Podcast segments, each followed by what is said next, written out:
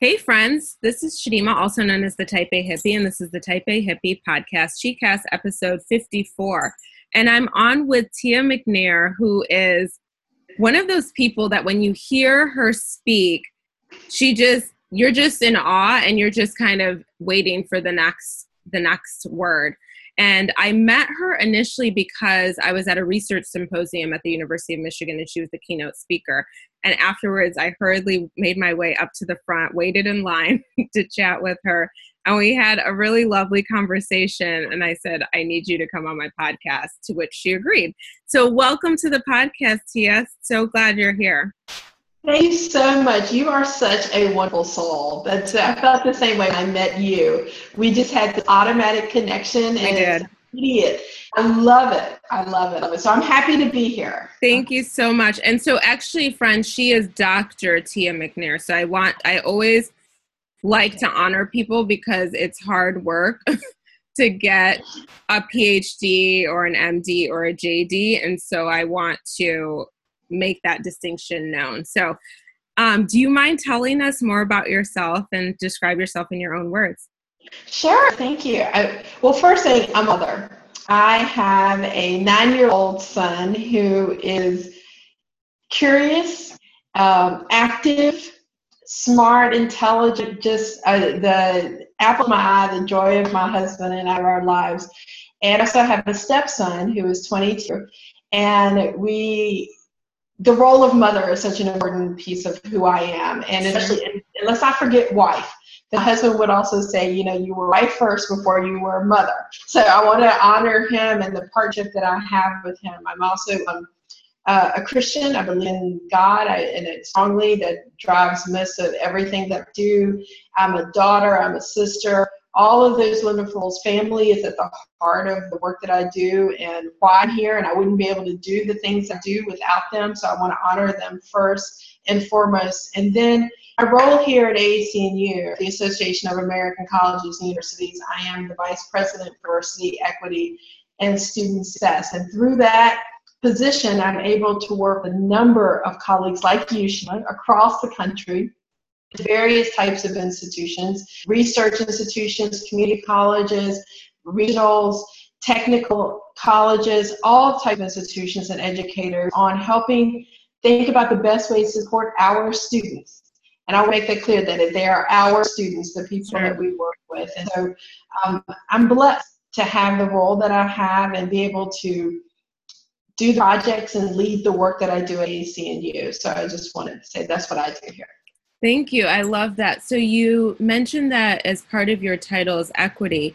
Do you mind giving us like a one-on-one, a quick, um, because if you're like many listeners, um, there has been an influx, right, of strategic plans in universities across the country and looking deeper than they had in the past with equity, diversity, diversity and inclusion. So, what do those three words mean so that we're all on the same page?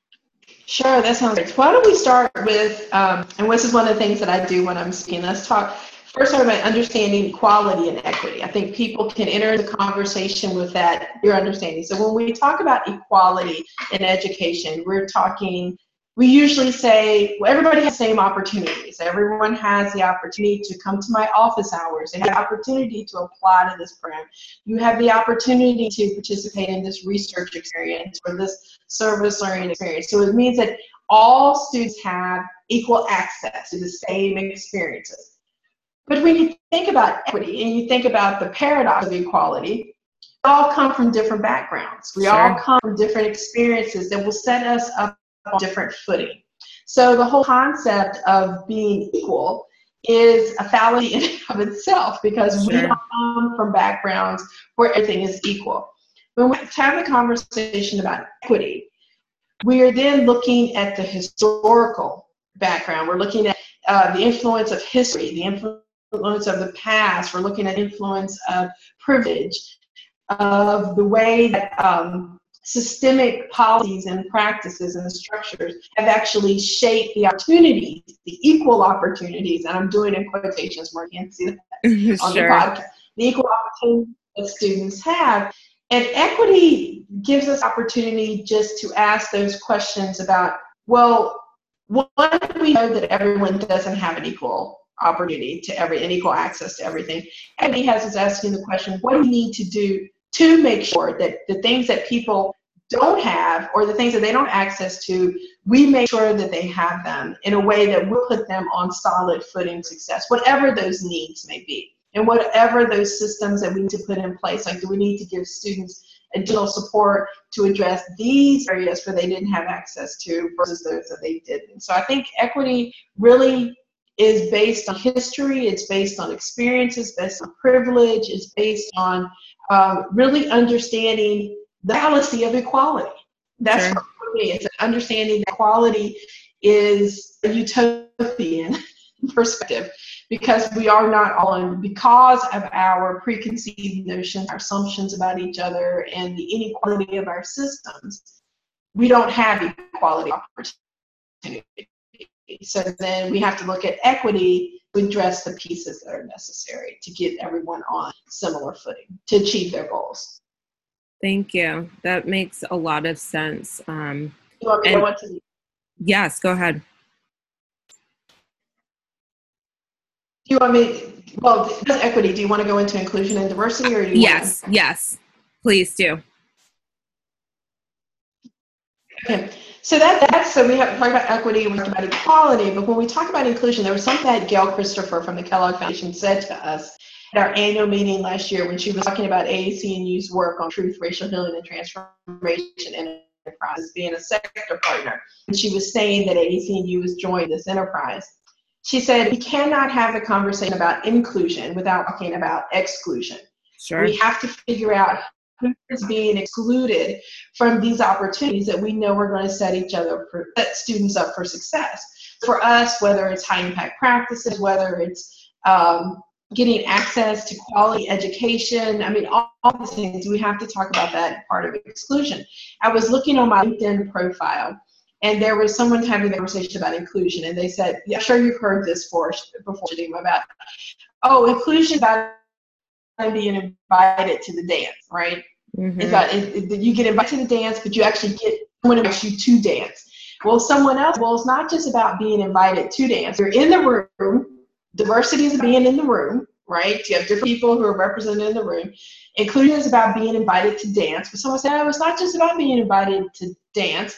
It's about having the tools to know how to do the dance. That's what inclusion is. And I said, oh, that's so good. And there was somebody on my LinkedIn page, I can't remember the person's um, name who put that up, but I think that is so true. We have to give the tools or provide students the tools to really experience what full inclusion is like. We can't just assume that they, because they're invited dance, that they actually know how to do the steps. So how do we teach them the steps? And that's equity too, if you think about it. That's what equity means.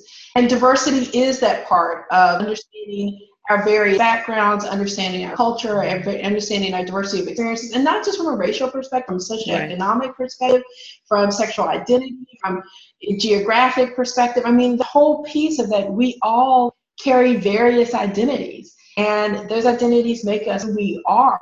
And being able to understand our diversity of perspectives, our diversity of experiences, that's what makes us a great country.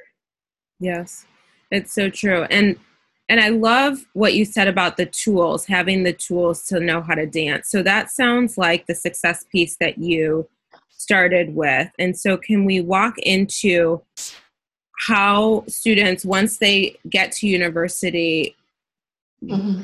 how they're able to achieve success? And I know that this is a larger conversation, so I might have to um, email Tia and her assistant again and say, I'd love to have you come on another another time. But for now, yeah, let's get into success and what that means and how that is delineated, um, quantified, and how we have our students. I loved how you said that our students, because there is no such thing as another person's child or another person's student. We get to be invested because this is our future. You know, the, these are our students. So, how do they get to a place of success once they've arrived at uh, the university? Well, first, it starts with us. It starts with us as educators, the people who actually have the power to actually sure. change the systems and the policies and the practices and actually figure out what is it that they actually need. That comes from the work of Estela Bensimon when she talks about being equity minded um, mm-hmm. and the work at the Center for Urban Education of our partners at AAC&U on our Committing to Equity and Inclusive Excellence project. And um, Estela has been a long time, she was a long time involved with AAC&U, a former board member. Is that we really you take the time to understand what the policies and the practices are from and you change them and you don't have the responsibility and you don't bear the responsibility on the students. And that's also from our book becoming a student ready college. You start with those particular pieces. What is it? Who are our students? That's one of our very first principles in committee and equity inclusion knowing who your students are and who they will be that has to be critical you have to have that conversation. You have to, as educators, we all have to, as educators, I say you, we, as educators, have to figure out okay, so what are our students experiencing? Who are they? What are the barriers to their success? What are the things that are hindering them from being successful or fully engaged? And then how can we create educational environments that are actually going to support their success at higher levels? If it's they need um, the supplemental instruction or they participate in certain things on the weekend because family obligations or because they're working. How then do we restructure those opportunities so it's not just for the privileged, but it's for all of our students? And then if you take the students' um, graphics and you look at it, disaggregate the data, and then you look at where they're being successful, where they're not. You're looking at course completion, you're looking at their engagement, you're looking at who's majoring in what to see if it's equitable across the board, talking to the students, asking them how can we support, is really looking at both of those pieces, the academic and the social support mechanisms and how do you bring it all together. So it starts with us asking those critical questions about how are we ready to serve students and to educate students that we have, not to get not the students that we in, um, idealize or we want to say, oh, all of our students come to us and they can fully engage mm-hmm they're full-time students. Their their their parents are paying their way through college. That's not the way that most of our students are entering into higher education. A lot of them have competing priorities, and they have um, responsibilities that go beyond just pursuing their degree. So it's us. It starts with us. We want to first have that foundation for success, and us knowing where our students are. I really appreciate that. So, you were mentioning during the pre call about some of the, I think you said, were they recommendations that AAC&U provided last week? Was that, is that what we were talking oh, about? So we, AAC&U, in partnership with Newman's Own Foundation and the WK Kellogg Foundation, launched, we identified our first 10 Truth, Racial Healing, and Transformation campus centers. Our okay. long term goal is to really develop 150 Truth, Racial Healing, and, and um, Transformation campus centers across the country. It's um, unfortunate that it had to come on the heels of what happened in Charlottesville. Sure. Uh, shows how timely it is for this, but our goal and our as a sector partner, we're higher education sector partner, the TRHT enterprise that the Kellogg Foundation launched, is to help prepare the next generation of strategic leaders and thinkers to really go out and do the work of racial healing and transformation. And one of the things that I love about the work from the Kellogg Foundation is that it's not just about reconciliation it's about how do we heal um, as a country? How do we um, help our students understand the importance of healing across racial divides? How do we transform that in our communities from the work that we're doing? So we're very pleased, and you can look on our website at aacnu.org and you can see the list of campuses that it's a variety of institutions and the ones that we have. That I can run down the list right now if you want to, so that people can Sure. So I I pulled it up, um, friends, and so the ten institutions that were selected for the first truth, racial healing, and transformation campus centers. Go ahead. Shadima. Yes. I lost you first. I know. I lost myself too. okay, I noticed that. Okay. Um, so I pulled this up and okay. I'll include it in the show notes as well. Um, so Austin Community College, right, in Austin, Texas, Brown University, in Rhode Island, Duke University in North Carolina, Hamline University in Minnesota, um, Millsaps College in Mississippi, Rutgers in Newark, New Jersey, Spelman in Atlanta, Georgia, um, the Citadel, the Military College of South Carolina, obviously in South Carolina, University of Hawaii in Hawaii, and then University of Maryland, Baltimore County in Maryland.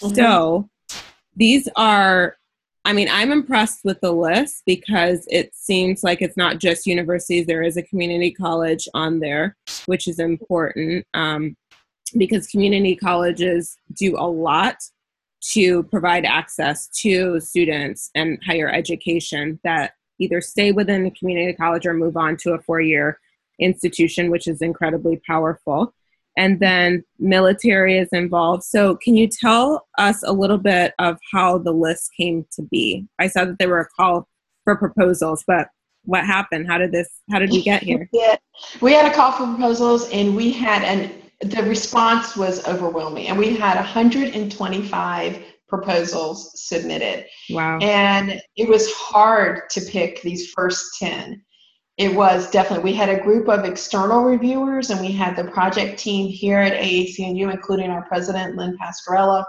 representatives from kellogg representatives from newman's own and we um, read all of the applications and had a meeting and selected and the thing about this is that it was it was a difficult selection process i mean so many of the campuses out of the 125 are doing are doing excellent work and we're hoping this is the first cohort so let's just say this. This is the first cohort of 10. Next year, we hope to add another 10 and another 10, another 10. So those campuses that weren't selected, we're hoping to bring them in and we're inviting them. We're going to have our first Truth, Racial Healing, and Transformation Institute that's going to happen in January.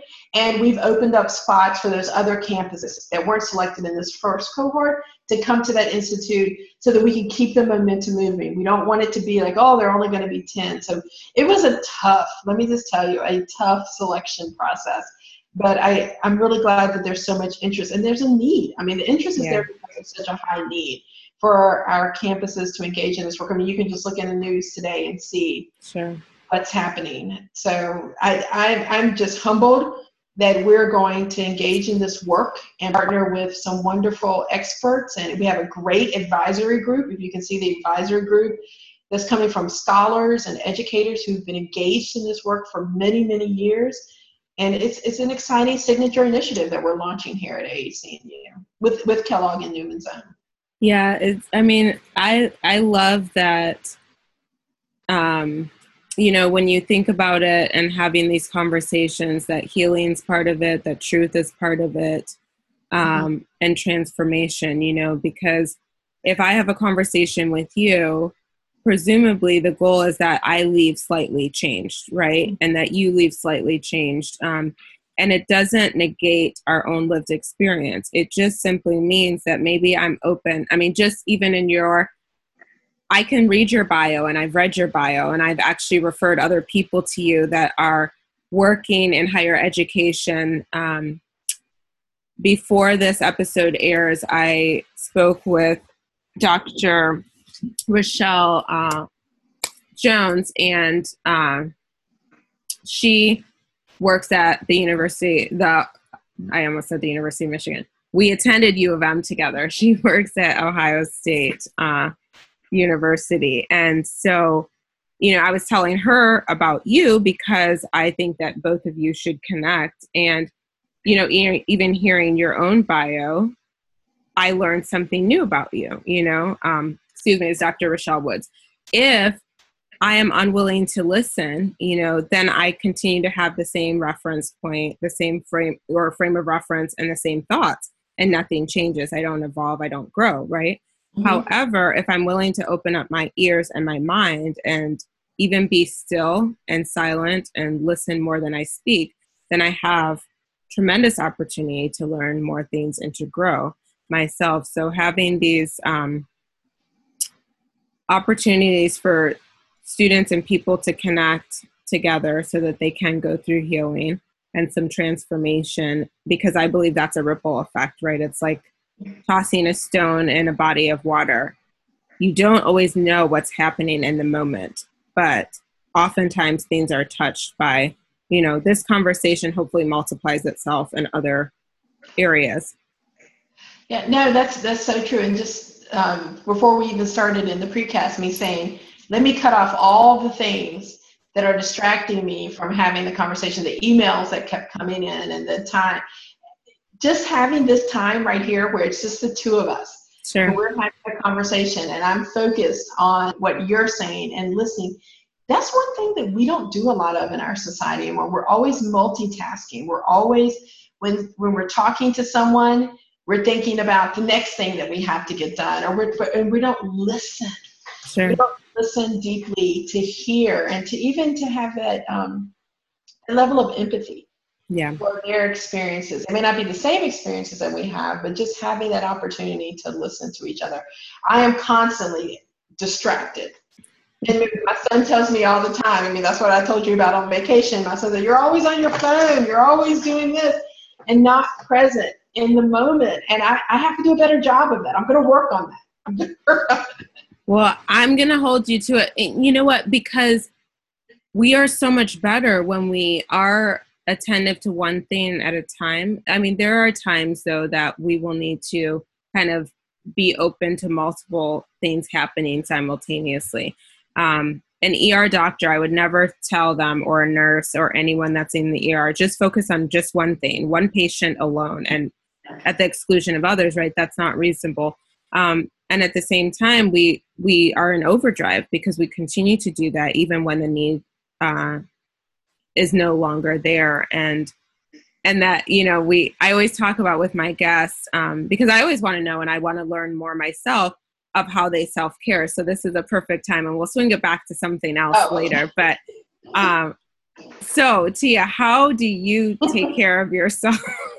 How do you self-care not very well at all. And I'm going to tell you, I'm constantly on the run and I need to do a better job. I have um, one of my good friends here, Dawn Whitehead, who is, you know, is a great friend who's always saying that you, you've got to book a massage or you have to do this. you need to take downtime or I, I, don't do. I don't do a good job of it at all. And I need to do better. I'm constantly, you know, I'm going to, I'm going to do better on that. I need to um, my husband even got me a treadmill. He said, "Here, it's in the house now. There's no sure. excuse to take 30 minutes and to do this." And and um, I have a coach that I work with, and she said, "Just keep asking yourself why. Why are you doing this? Why?" And I said, "It's for me into self-care like you said but I, i'm seeing when it comes to that. So I, I need to work on that. I'm going to tell you i'm failing at that. I'm, I'm failing at the self-care. I, I just want to tell you I'm not doing well at all. No. so and you know what? It takes a lot to be honest about that. Mm-hmm. so i appreciate you being honest and the next time we chat we'll we'll definitely connect on that. Because you know the work that you do is not even though it sounds like it's very um, you have deep passion for it and i have such tremendous respect for you because your passion shows you know for, like i said when you delivered the keynote and just engaging with the crowd and the audience um, and asking really poignant questions that made people kind of stop and think. Like they weren't questions that you could just easily rattle off answers to your friends. They were those deep conversations and um, you really did have a connection with each of us that were in the audience. And still you know we can't go we weren't designed or created to go all the time. You know we do need rest. And you know some people don't believe in creationism and i i respect and appreciate that everyone doesn't believe the same thing. Um, and if you look at that, even if you look at it just as a story, not as what actually happened, mm-hmm. um, you know, reading that text, that's an ancient text, it said that the divine worked for six days and rested on the seventh. And anyone can have different interpretations of when the seventh day was. And so I'm not going to get into the minutia because that's not the point of this. The point is that rest is so important and so imperative um, to us, especially people who are advocates like yourself. Um, and it's easy to go. I get it. I, I do that sometimes as well. And I have to stop myself because it's like I'm having a conversation and I'm on the phone. Um, like I'm on the phone, but I'm texting or I'm looking something up online. And it's like, wait, I'm not doing, you know, and, and if I was on the other end, I would want someone to be really focused and present with me, you know, so I ought to do the exact same thing. So, right it's it's so true so how do you know if someone wants to get involved with the work that aacnu is doing um, mm-hmm. do you all accept donations or how do people get involved both with you all and maybe even at a granular level within their communities i know that you touched on educators get to kind of step up and support students in their success, uh, whatever that looks like. But how can an average person that may not be an educator or may not think they're an educator, how can they get involved? Well, that's really interesting because we are a membership organization. So we're higher education institutions are part of our membership base. I mean, people can make individual donations to AAC&U. I mean, we have that on our website. You can look at that at aacnu.org and it says donate. You can do that and make individual contributions. But you also can follow our work. I mean, you, our publications are online. Most of them are free. You can see the work that we're doing. You can see the communities that we're engaged with. You can see the work that um, Kellogg Foundation. They're they're not just in these communities; they're in other communities, and you and just follow along with that particular work. We post resources on a you know daily basis in relationship to that. But it's also just um, like you said, taking that time to reflect um, on what it means to be an, an, educated citizen, what it means to mm-hmm. actually advocate for uh, what we mean by liberal education and not just being a liberal. We don't want to make sure that there's not that, you know, the disclaimer on that is not about saying for a particular partisan viewpoint. We're talking about um, people educating themselves and, and being deep thinkers and critical thinkers and, and really engaging in analysis and not just accepting um, what they're told all the time, but being inquisitive and engaging in inquiry. All of those things are what we advocate for at AAC&U. Um, and making excellence inclusive for all students. And how do we, um, one, define excellence, which is what we talked about when I was at Michigan, and what does inclusion look like, and and how do we go about this? Um, there are no simple answers, like you said. I purposely put questions out there that there are no simple answers to, but there are answers to it. It doesn't mean they don't act. Just because it's not simple doesn't mean that you don't act. You have to act on what we're trying to do. So there are ways for people to become involved and to follow along in the conversation with the work that we're doing. Every, everything's out on our website and it's available to um, anyone who wants to read about it. That's awesome. Um, that made me think of a follow up question, Tia, regarding the Truth, Racial Healing, and Transformation Campus Centers. Will they be engaging with the community within their? Okay, so then people can stay in touch by AAC&U's website, but also looking at this list. And if they're in a community that's near one of these campuses, they can kind of keep an eye out that way. Is that correct? Yes, that's true. The, one of the requirements is they had to have community partners. The work can't just be done on campus because you can't do it in isolation of what happens sure. on a campus. You have to work and be part. I mean, it's camp, campus organizations, students, higher ed institutions are part of a larger community. Yes, you're a community within yourself, but you're part of a larger community. And so this work can't happen in isolation and part, you know, without having critical partners sure. in the community. So yes, that's one way. But then also, again, with the Kellogg Foundation, the Truth Racial Healing Transformation cities or regions they have, you can go on their website. They gave away, um, awarded, what is that, I think, 20 plus million dollars to some of these other areas across the country that are not just represented by these institutions. So this is a huge undertaking so that we're touching millions and millions and millions of people across the country.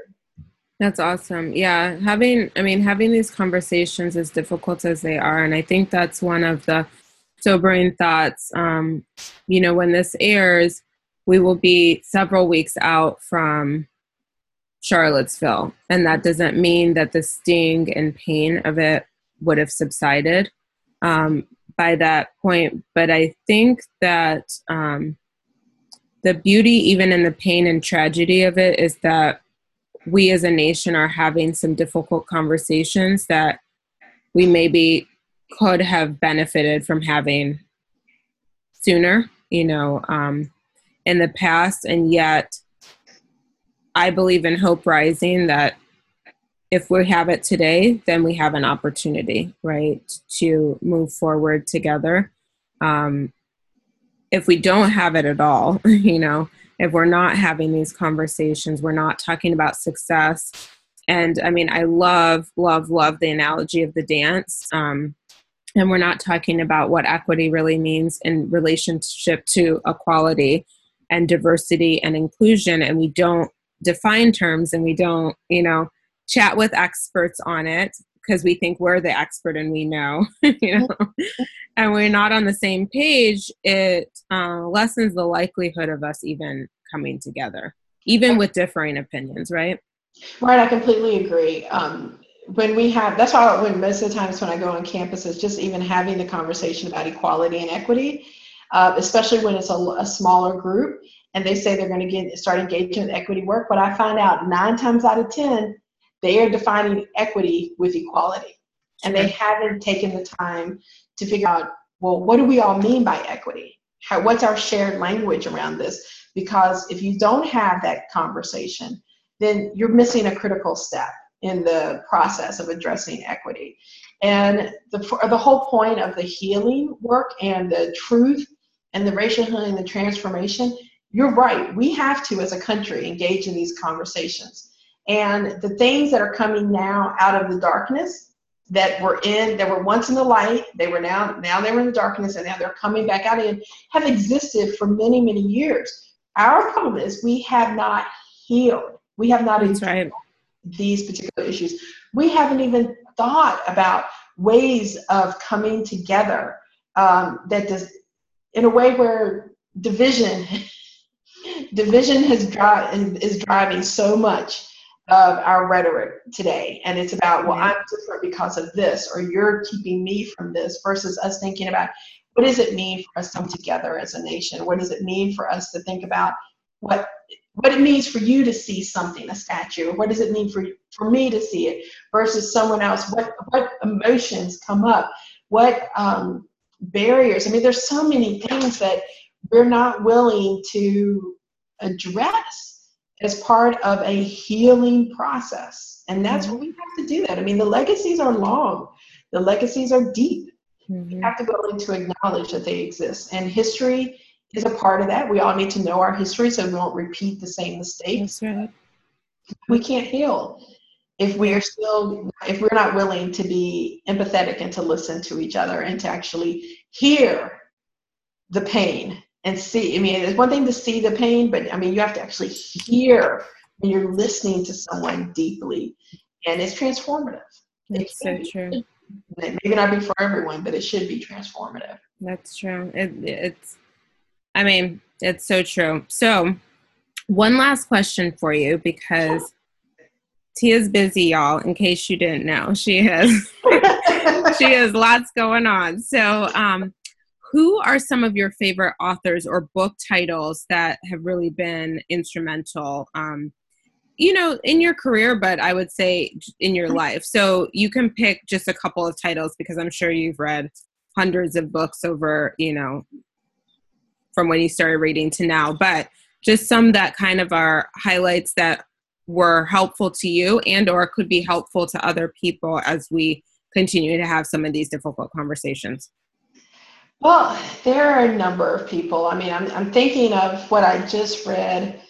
Um, not just read it. Several months ago, I had a friend recommend The Gilded Years to me. Okay. It was a story of the African, based on a true story, African American woman who um, passed when she was in college, and that whole concept of passing to be accepted and, and the fear that um, that the young woman felt and, and people finding out who her roommate finding out who she is and those things that fear of discovery or or that veil being lifted not just for passing but that whole concept for us as women or as people of color or people with varying sexual identity resonated with me and in such a different way that that we still may not be honest and truthful about who we are because we're trying to be accepted into society that resonated with me um, just recently about what does it mean to pass but not just to pass on color I started thinking more deeply about the whole concept of